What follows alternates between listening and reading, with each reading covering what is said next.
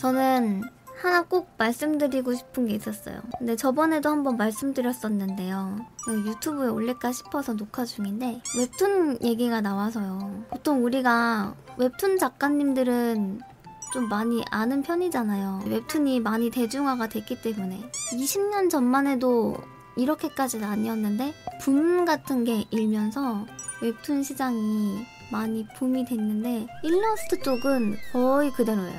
그러니까 뭔가 이제 부각되는 그런 게 좀 부족하다 이거죠. 근데 이제 그림을 그리는 사람들은 다 알죠. 누가 유명하고 누가 잘 그리고. 근데 대중 매체 속에는 익숙하지가 않아서 그래서 제 방송에 들어와서도 아 큐티님 일러스트 잘 그리시는데 어, 웹툰 준비하세요 라고 하잖아요. 나는 일러스트를 그리고 있는데 만화를 준비하러 간다니까요. 일러스트레이터 준비하세요 이것도 아니고 그만큼 일러스트 입지가 많이 적지 않나. 근데 뭐 이미 뭐 상관 없기는 한데 근데 이제 어떤 일러스트 누구 이 정도는 알 수도 있어. 게임을 하면. 근데 이제 게임 장르만 일러스트가 있는 게 아니에요. 삽화도 있고 뭐 소설 뭐 웹표지도 있고 진짜 많은데 웹툰에 비하면은 알려진 바가 별로 없어. 아는 사람만 안다는 거예요. 그래서 안타깝다. 그러니까 앞으로 방송에 와가지고 저한테 웹툰 얘기 꺼내지 마시라고요.